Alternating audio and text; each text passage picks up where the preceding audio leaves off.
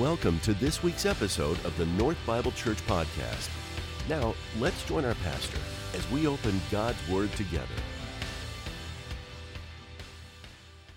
But thanks for joining us today. Great to have you with us. We are winding down our current sermon series on crucial questions we've been looking at the entire summer. We're going to be bringing it to an end at the end of this month, so we've got about four weeks left.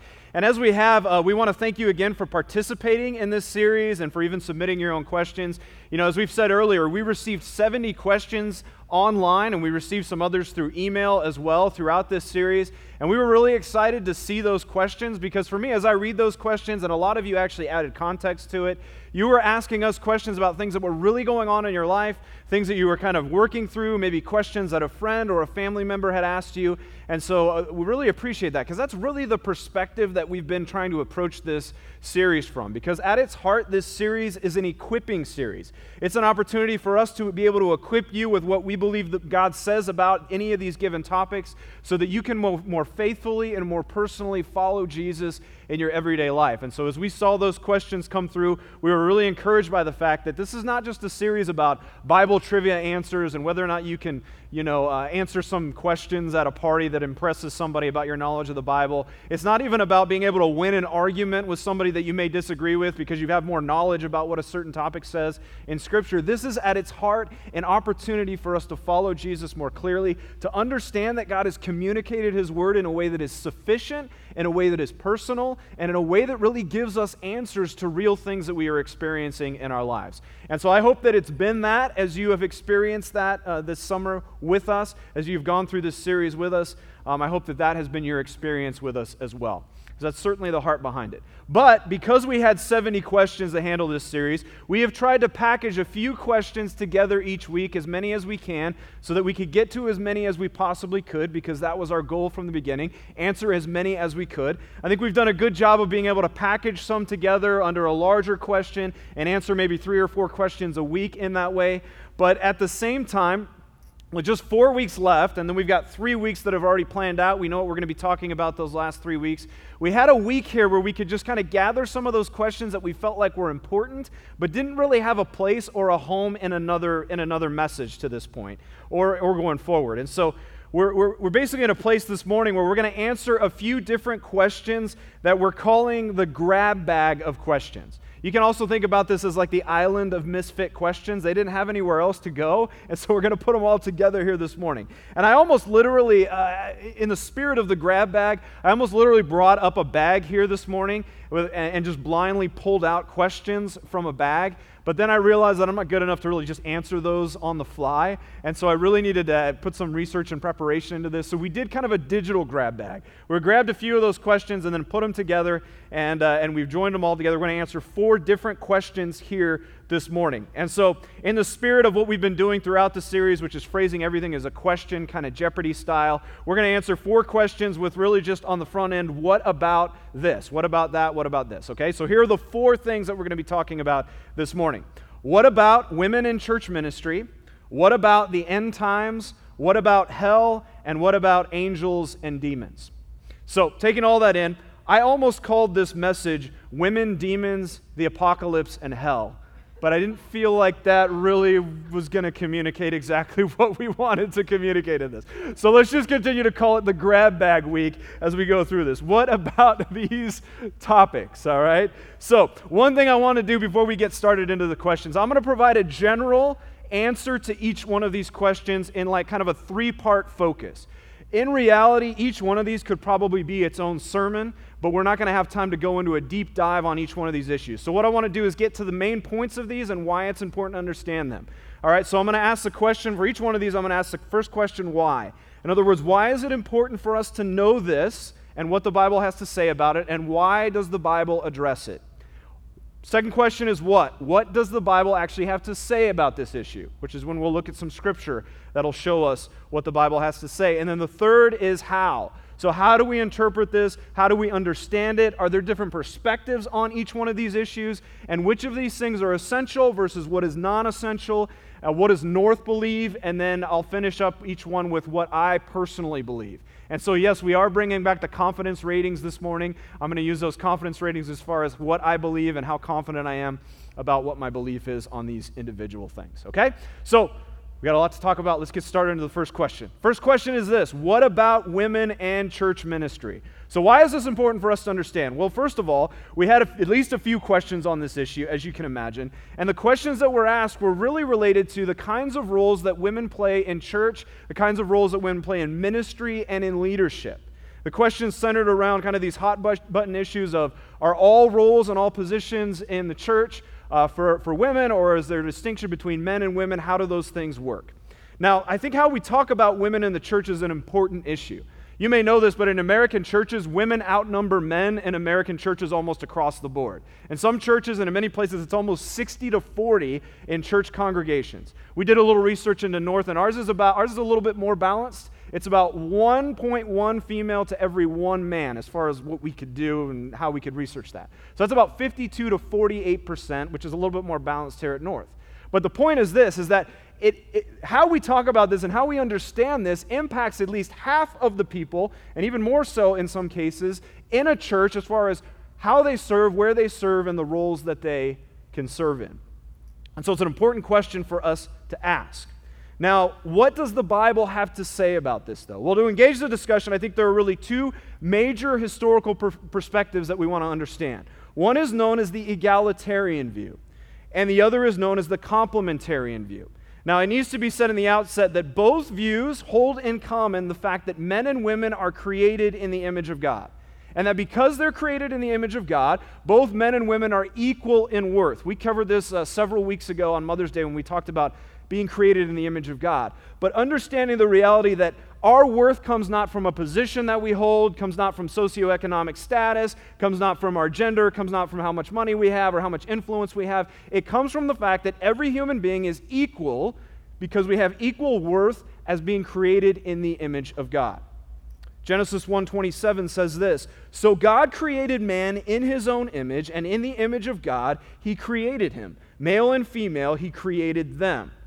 So the debate is not about worth, but the debate then becomes about role role about men and women in the family, and roles regarding men and women in the church. The egalitarian perspective is pretty straightforward to define. It basically says that when it comes to serving in the roles, when it comes to serving in church roles and in the family, genders are essentially not a factor. That there's no distinction or difference between roles and gender, that all genders serve in all roles in the family and in the church.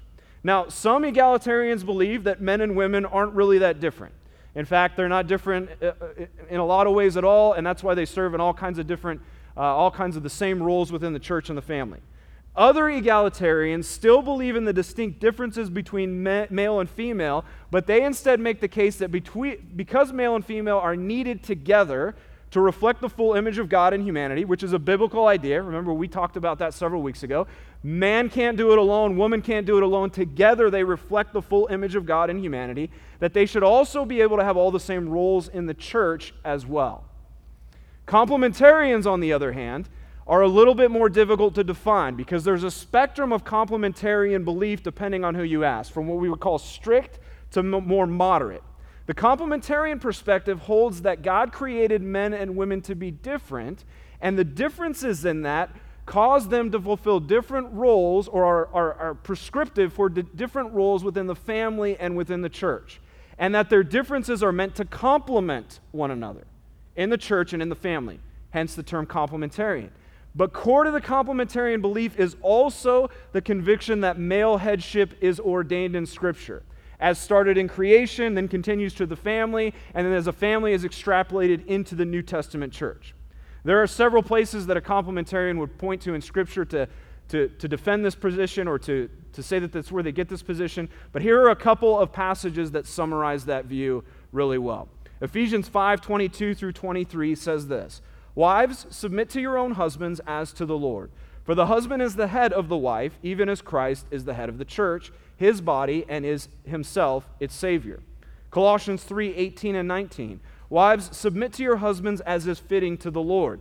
Husbands, love your wives and do not be harsh with them. Okay, so of course, in those two passages, and we could go on with a few others, the, the dirty word of our culture today is in there the word submit. People don't like to submit. This is part of it, though. And so when we read this, this is where complementarians get their understanding of, in particular, headship and roles within the family and the church. But the question between complementarianism and egalitarianism is not a question of value, again, it's a question of roles. Complementarians would say that there are roles, and these roles complement each other both in the church and the family, and that those roles then involve men leading the family and men having a leadership role in the church. Now, that last part is defined differently depending on which complementarian you talk to, or depending on what, what kind of position on the spectrum, so to speak.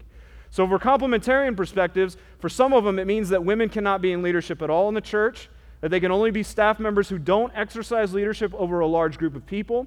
It means that women can't have the title or responsibilities of a minister or even a, pa- or a pastor, of course. Women can't teach in mixed, mixed group settings with men present, and women can't really hold any kind of authority, especially positional authority, over men in the church. That is on the strict complementarian side of the spectrum. More moderate positions would shift on uh, a lot of those positions and probably all of them, with many allowing women to have leadership in the church, even in large group ministries and mixed group ministries, and able to teach in all places, including on Sunday mornings during worship service. So, that's the what of it all including the perspectives. The question then is how should we believe in this way? Well, I've talked about the similarities and differences of these views and the spectrum of belief on them. So, what does North Bible believe? Well, North Bible Church is a complementarian church, not in the way that we would hold to a strict complementarian view, but what might be defined as a more moderate complementarian view. Essentially, what this means is that we are an elder led church where the position of elder or overseer is reserved for men in the church. But aside from the elder position, which includes the lead pastor as part of that elder team, who oversees the preaching ministry as well, all other places within the church are open for women to use their gifts as the Spirit gives them gifts to use. And so, again, I personally align with North's position on this. I am a complementarian, but not overly strict about it. I believe that for the most part, North has a biblical perspective on the complementarian position and the way that men and women relate within the church. My only difference is really on what the church calls elders and pastors. I believe actually when elders, pastors, overseers are used in Scripture, they're all the same word in the Greek, and they seem to be an office of elder rather than sometimes when we assign titles as pastors. It's a little bit different, maybe, than what I believe the Bible has to say. For instance, in 1 Timothy 3, it talks about the office of an overseer, and it says this This saying is trustworthy. If anyone aspires to the office of overseer, he desires a noble task. Therefore, an overseer, which is a pastor, which I believe is translated pastor, elder, also bishop, if you want to use that word, must be above reproach, the husband of one wife, sober minded and self controlled, respectable, hospitable, able to teach not a drunkard, not violent, but gentle, not quarrelsome, not a lover of money. He must manage his own household well with all dignity, keeping his children submissive. For if someone does not know how to manage his own household, how will he care for God's church? The reason I point that out is because there's often a question of can women be pastors in the church? And when I hear the term pastor, I think of elder. And so here at North Bible, and personally the way that I believe eldership is reserved for men as overseers in the church. So, when it comes down to it, though, I think there are two really important biblical issues that we need to balance in this discussion. First of all, is the issue of men occupying a headship role in the family and in the church, which I believe is biblical. There are plenty of places that we could point out in that way if we dig into that a little bit deeper. But it's balanced also with the issue of allowing women to use all of their gifts in the church and complementing the male role in the church as well. Now, here's the thing is that as men lead, men, men should not be leaders in the sense that we are oppressive or limiting the exercise of women in the church, uh, the exercise of women's gifts in the church. In fact, we should be leading in a way that is servant minded, that allows women to flourish in using all of their gifts to the God given ability and the way that the Spirit directs them. That's the function of male leadership in the church. Now, one of the other things, the things that I actually really embrace about an egalitarian argument, is that men and women do need to be together, complementing one another in the church in all areas of the church as much as we can. But we also have to balance this and obey the fact that God has established boundaries for gender roles and a really uh, distinct purpose and a design, especially when it comes to overseers and elders. So, my confidence rating on this position is an 8 or, uh, on this issue. Um, this is non essential in my mind in the sense that it's not related to salvation.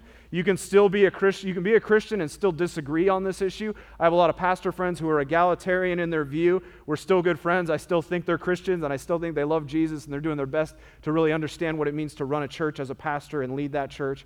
And so the essential is that we have to recognize that all human beings were created in the image of God. They're created with equal worth and value to God, and that every Christian who is born again has gifts to contribute to the church, and we should be promoting and helping those gifts flourish in their use in the church as much as possible.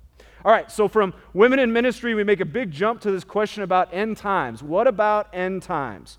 So, why should we talk about end times, end times issues, first of all? Well, the Bible has a lot to say about the future. I don't know if you've noticed this before, but when the Bible talks about the future, the Bible talks a lot about a couple of things. First of all, the future hope that we have in Christ. And secondly, the judgment that is coming on sin and evil. And in, in some kind of really amazing way, those two things are actually tied together. That the hope that we have in Christ is in large part dependent upon the judgment and the removal of sin and evil from this world and from our lives. And so when we talk about what it looks like in terms of the end times, and we talked about this a few weeks ago, we're not talking about the end of the world per se. We're actually talking about the beginning of the eternal state. That when the final judgment comes, it is the beginning of Jesus establishing his kingdom and then bringing the new heavens and the new earth as the eternal state, the place where we will live with Jesus and other believers forever. But before that happens, there is this time uh, uh in history that we know as the end times. Now, in some ways, I would say technically we're already living in the end times, but when we're talking about end times, more specifically, people are usually talking about those specific events that are mentioned in the Bible which lead up to the final judgment and the second coming of Jesus Christ. And since a lot of this is contained in the book of Revelation, I'm going to do a quick discussion about the book of Revelation and how it actually forms a paradigm of interpretation for us throughout all of Scripture when we see references to the end times events. So, what does the Bible say about the end times? Well, as we said, says quite a bit. But on a general level, as we look at the book of Revelation, we're going to get more of an, of, a, of, an answer to how should we believe about what, this, what the Bible says about the end times. So, how should we do this? Well, first of all, we need to know that the book of Revelation, the word revelation itself, comes from the Greek word that means apocalypse. Now, apocalypse represents or means a dream or a vision. And these apocalyptic visions were common in the Bible, especially among Old Testament prophets. The book of Revelation itself is an apocalyptic vision that the Apostle John gets while he's on the island of Patmos, there as a result of, of, uh, of being arrested and persecuted for his faith. And he gets this apocalyptic vision and writes everything that he sees out, as we know, as the book of Revelation. Now, here's something to know about biblical apocalypses that they are typically characterized by a vision that God gives to somebody, whether it's a prophet or in this case, of course, the Apostle John, that is meant to be communicated to God's people to show what is happening behind the scenes of the world that we cannot see, right? In other words, the current events and the way things are playing out in our world are interpreted by what's really going on behind the scenes. So God gives us a glimpse behind the curtain and shows us a couple of things. This is what is really happening behind all that you see, and this is where all of it is going. And typically, those apocalyptic visions were given for two reasons to challenge God's people and to comfort God's people in the, in the Old Testament prophets, a lot of cases had to do with, like, this is what is going on, and this is why you need to be challenged to be more faithful to following the covenant of God. And then this is where God is taking it. So you see both. And so they're comforted with the fact that although they may be being disciplined and although they may be in exile, that God is still doing something else, and they're comforted by that. When you look in the book of Revelation, both things are happening. You've got the seven churches who are being challenged to stay more faithful to Jesus, and then you've got these comforting themes throughout that pull us all the way forward to the end, focusing on uh, Jesus' victory and ultimately the new heavens and the new earth, and, and Jesus conquering it all and redeeming it all.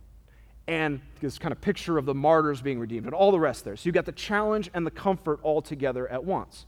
So, secondly, as it's related to the book of Revelation, this was written as a letter sent to these seven churches, which are mentioned, as I said at the beginning of the book.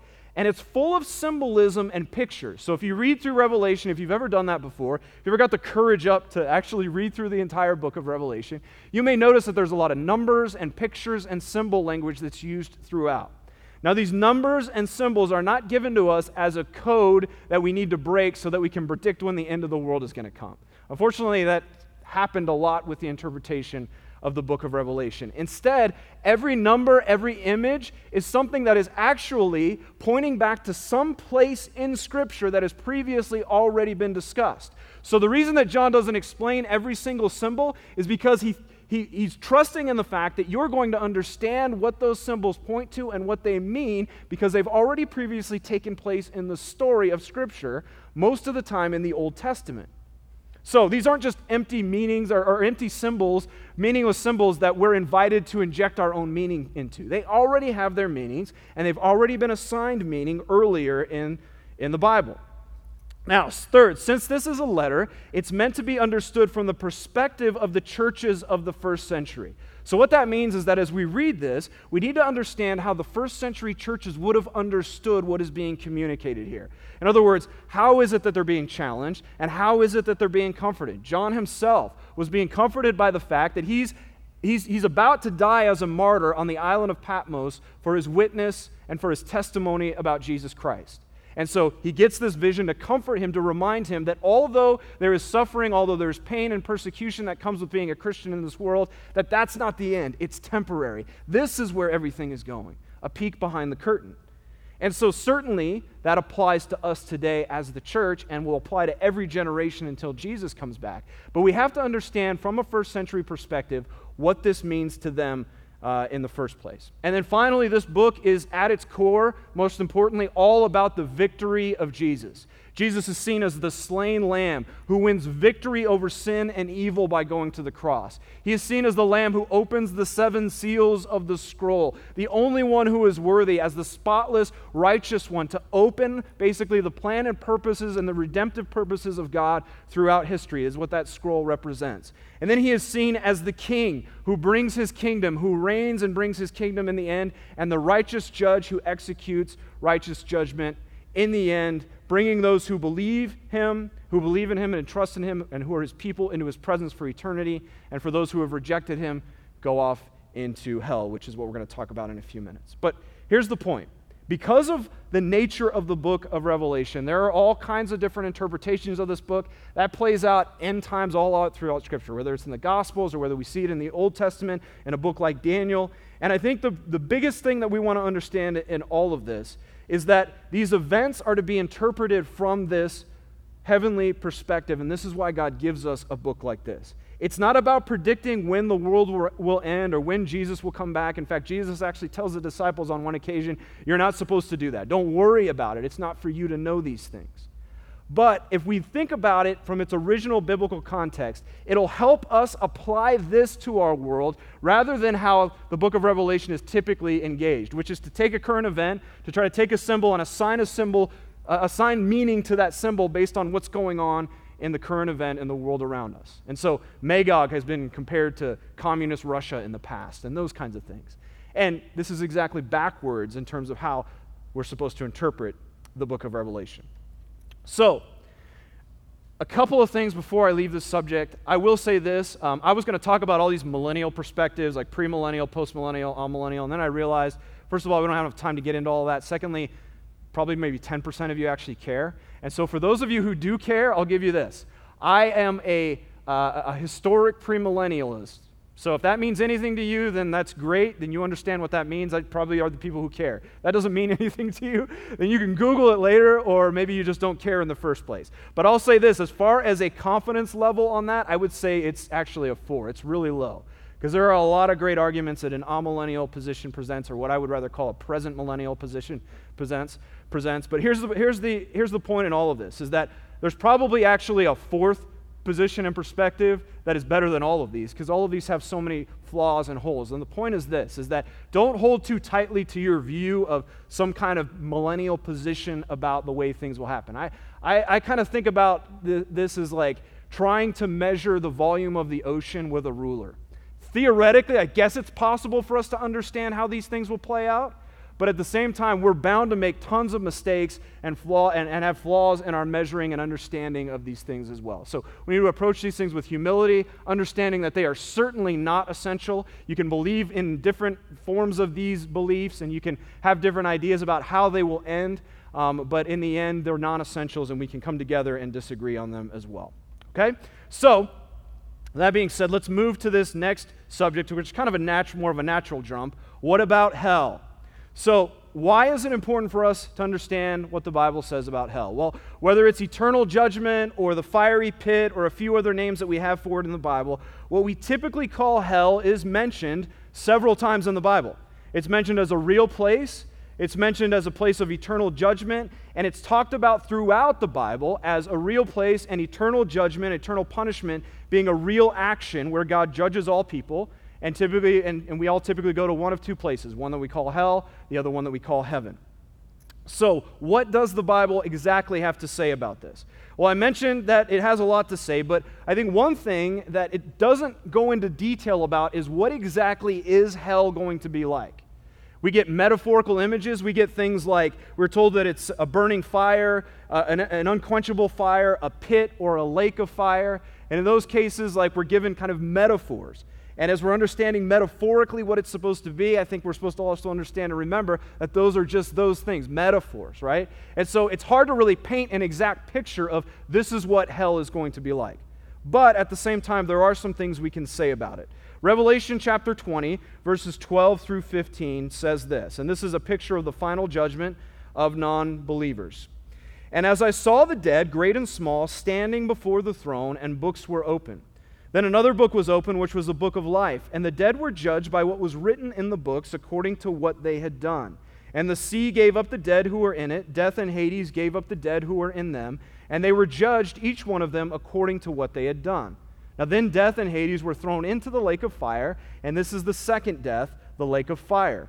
And if anyone's name was not found to be written in the book of life, he was thrown into the lake of fire. So there we have the imagery, the metaphor of the lake of fire. And another place in Matthew chapter 12, uh, verse 36, Jesus talks about judgment as well. I tell you, on the day of judgment, people will give an account for every careless word they speak. We might even add every careless word they tweet as well. But it seems pretty clear in the Bible that there is final judgment. I don't think there's any question about that, not only these passages, but it's all over Scripture. What is less clear, again, is what exactly is hell going to be like. And so some of the ambiguity of hell and what it will be like in Scripture has led people to different conclusions about what exactly happens after the final judgment. That ambiguity, along with a, a struggle to kind of reconcile the loving nature of God and the justice of God and the mercy of God, have kind of led us to two main camps on the issue of hell. One would be the maybe the more traditional view of hell, which is an understanding of hell as an eternal, conscious punish, place of punishment and suffering. The other one is what is known as annihilationism. Okay?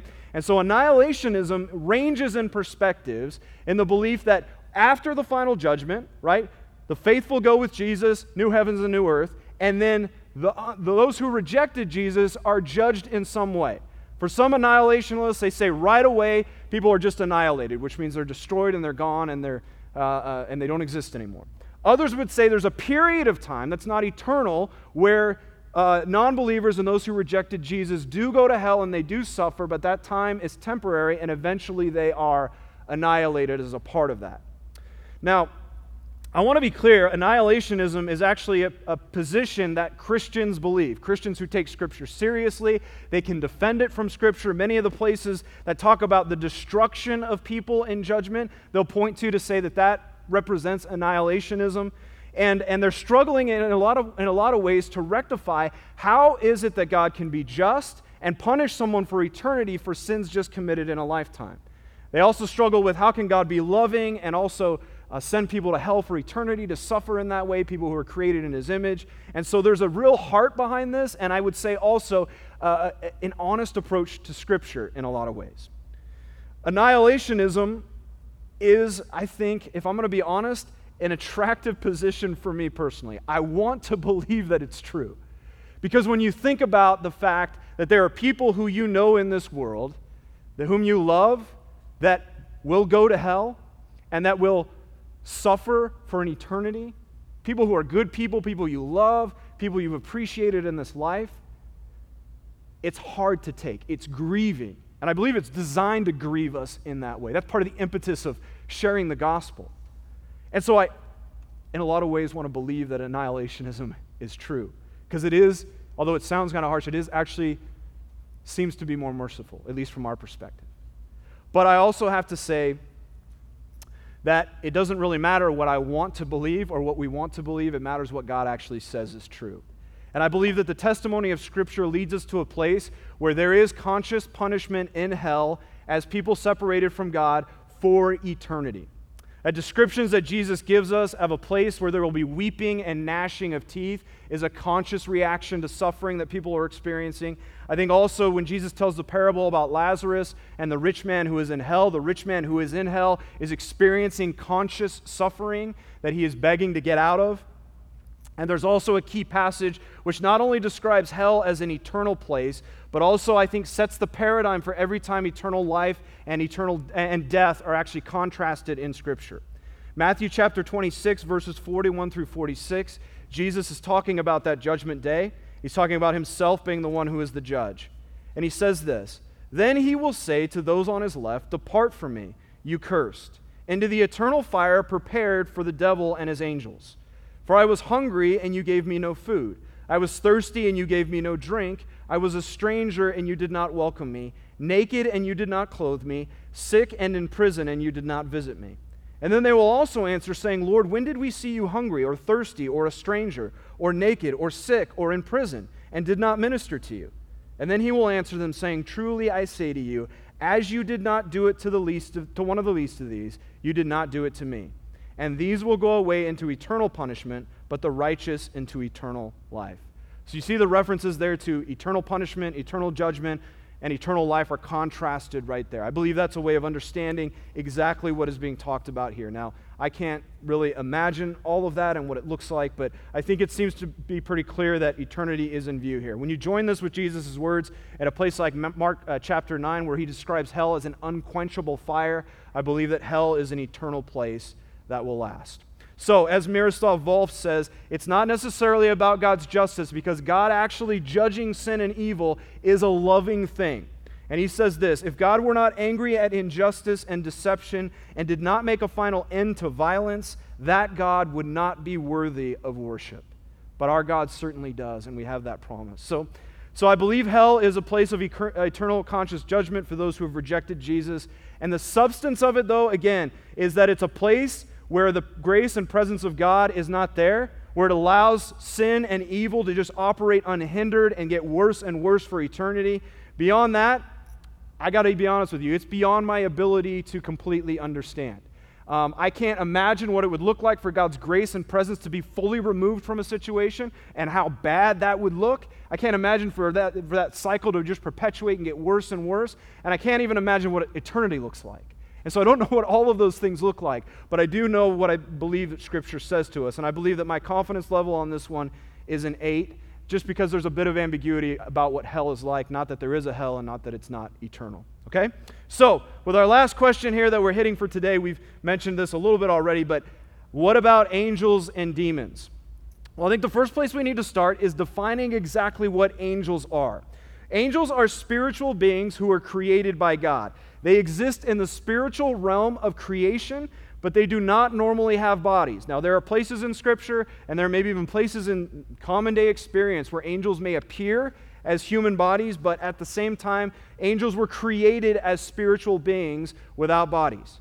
And angels and demons are related, of course, because the angels who sinned against God in the beginning and continue to rebel against God and are actively bringing evil into the world are what we call, or what Scripture calls, demons.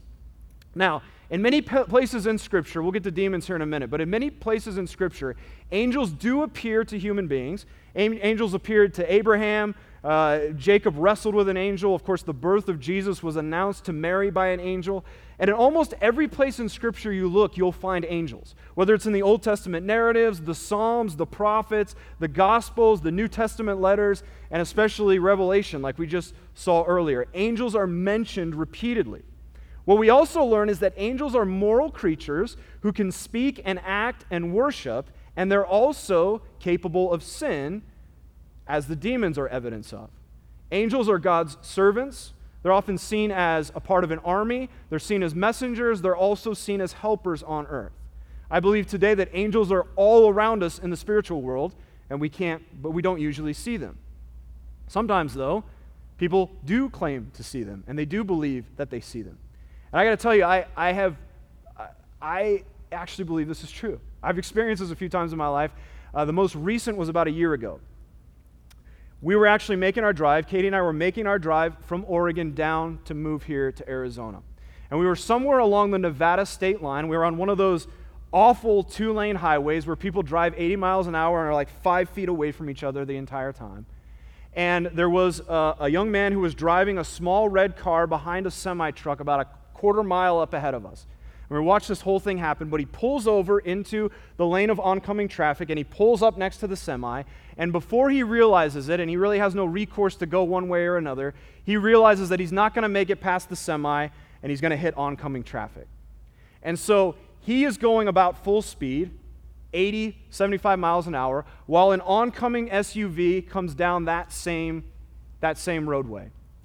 SUV is going about full speed as well. Because the car was low to the ground and it had kind of a pitched nose, the SUV, when it hit the car, which it di- basically almost directly hit, he tried to swerve at the last minute, which actually made things, uh, you know, crazier. Because as he swerved, he went, the SUV went up into the air and then turned in the air and as it hit the ground, it rolled over seven, eight, maybe ten times. It rolled over really, really fast. It was the kind of thing you would see out of a movie, out of, the, out of the scene in, a, in an action movie. And we're a quarter mile down the road watching this entire thing happen.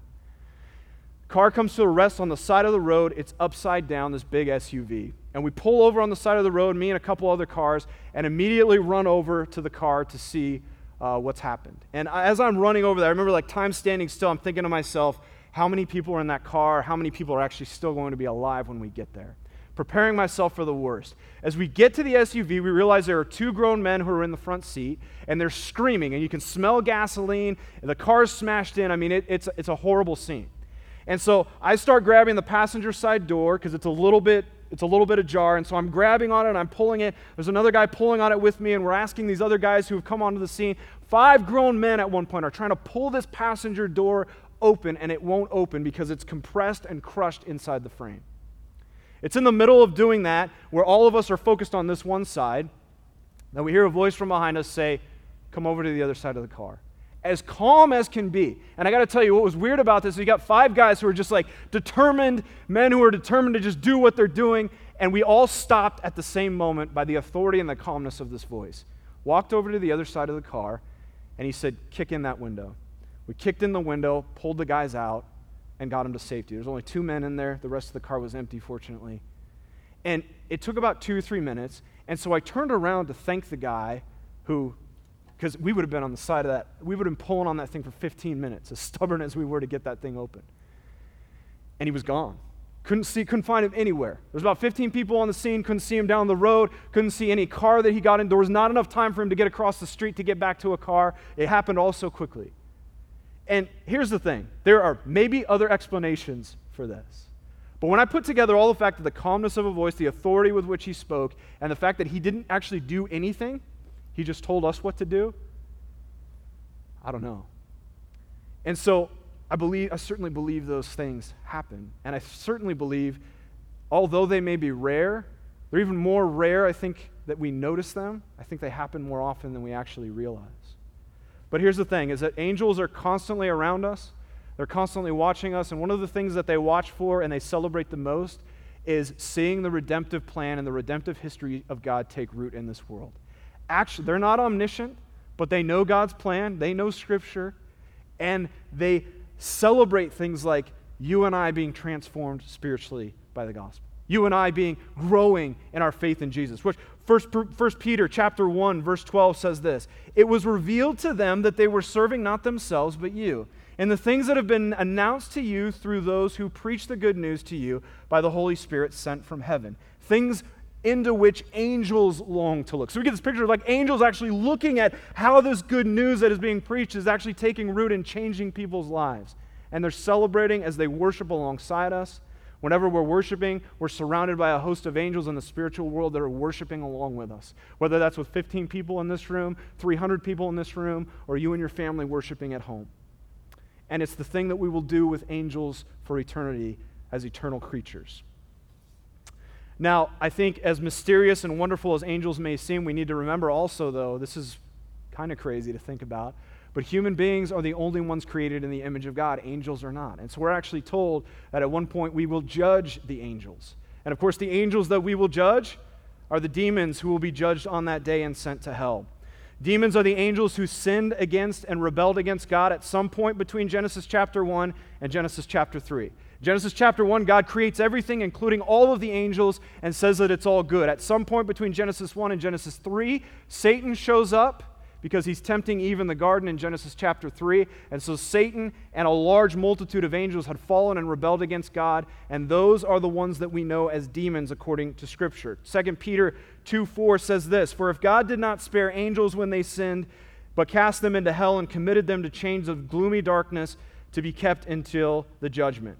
Now, there's a lot more that can be said, I think, about angels and demons, but I think since we see so much of it in Scripture, we should definitely be aware of the fact that they are mentioned for a reason. I think one thing they remind us of is that the spiritual world is real and that the inhabitants of that world do have an impact on the world around us. Satan is real and demons are real, and they are actively opposing the work of God in the world and trying to destroy everything that God created to be good. Satan is the originator of sin, and he continues to try to destroy us and tempt us through sin and destruction. 1 Peter 5 or 1 Peter 5, 8 and 9. Be sober minded, be watchful. Your adversary, the devil, prowls around like a roaring lion, seeking someone to devour. Resist him, be firm in your faith, knowing that the same kinds of suffering are being experienced by your brotherhood throughout the world. So, I would say this at the same time, right? Satan is this roaring, prowling lion looking to destroy. But at the same time, even though Satan and his demons have an effect on our world and sometimes in our lives, we need to remember that it's God who is still in control and he limits the power and influence of Satan and his demons. We don't know how we don't know exactly why and when and why he does it in some cases and other cases, but we are assured of the fact that God is still sovereignly in control. This is why I would say that a Christian cannot be demon possessed in the sense that a demon owns the possession of a Christian. When I think about Jesus' analogy about binding the strong man of the house, a born again Christian has is the house of a Holy Spirit of the Holy Spirit, if you will. And so the Holy Spirit who is in a Christian possesses the Christian in that sense. And to say that in some, in some way that a demon can uh, bind the strong man of the Spirit of God in, somebody, in somebody is not biblical.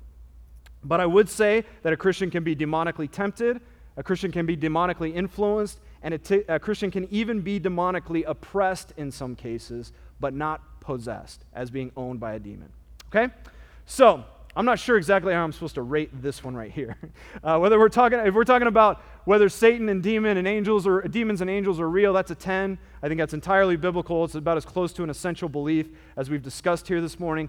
I would also say that a Christian cannot be demon possessed for the reasons that I just stated, so I'd give that a 9 confidence rating as we close. Okay. So again, as we bring this all to a close, this has been a grab bag day. This is the place where we usually like try to tie all the themes together and really isn't a huge unifying theme among all of these things.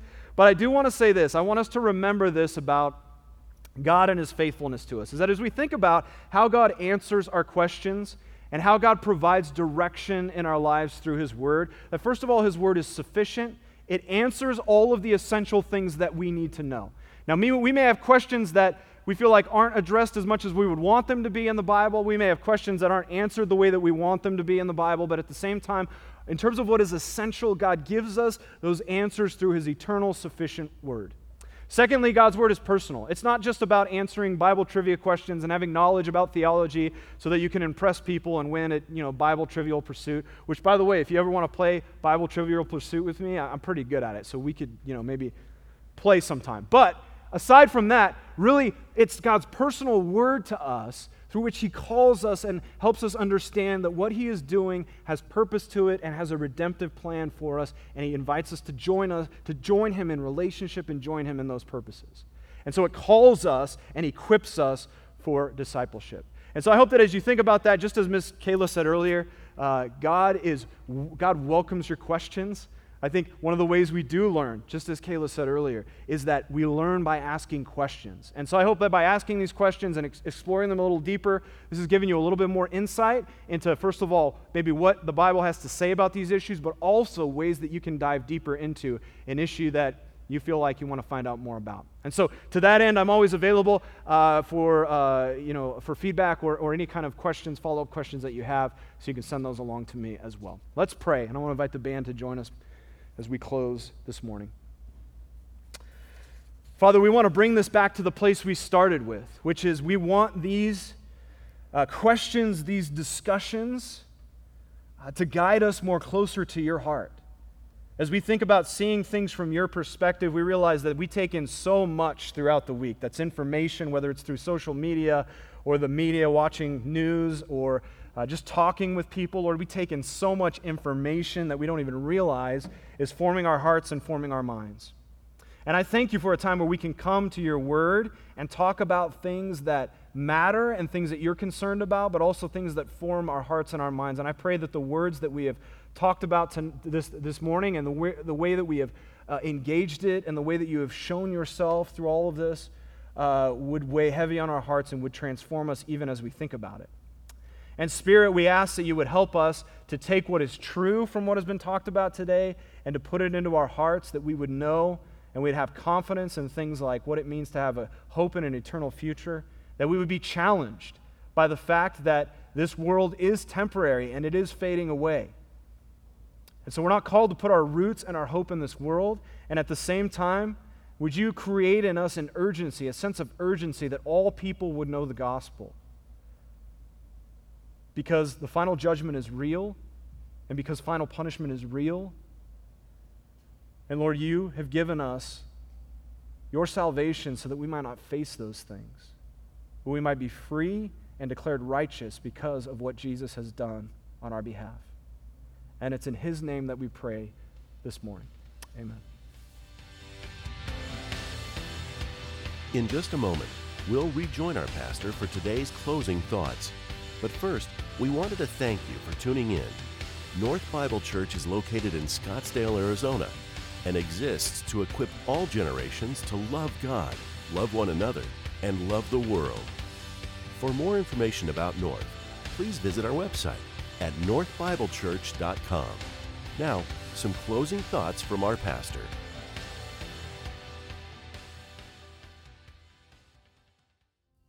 So, thanks again for joining us this morning. I wanted to give you just a quick update. I think this is kind of becoming a weekly thing for us, but we are uh, still looking at the numbers in our state as far as new cases and hospitalizations and all the numbers that are, you know, new deaths and those kinds of things related to COVID.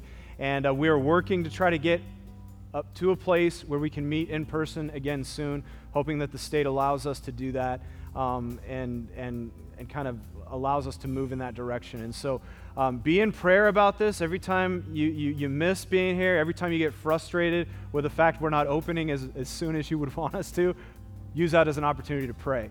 That could be an angel telling you to pray, all right? So use that as an opportunity to pray and um, pray for those who are who are kind of working their way through this. Pray for those who are fearful, those who are struggling, those who are facing illness right now in the various hospitals throughout our state and throughout our country. Okay? So we're going to join back next week. Hopefully, you can join us next week. Look forward to seeing you then. Until then, have a great week. We're going to finish up the next three weeks in our current series on crucial questions, and we're looking forward to starting a new series in September. So, y'all have a great week, and we will talk to you again soon. Thanks. Thank you for joining us for this week's message. North Bible Church is located in Scottsdale, Arizona, and exists to equip all generations to love God, love one another, and love the world. For more information about North, please visit our website at northbiblechurch.com.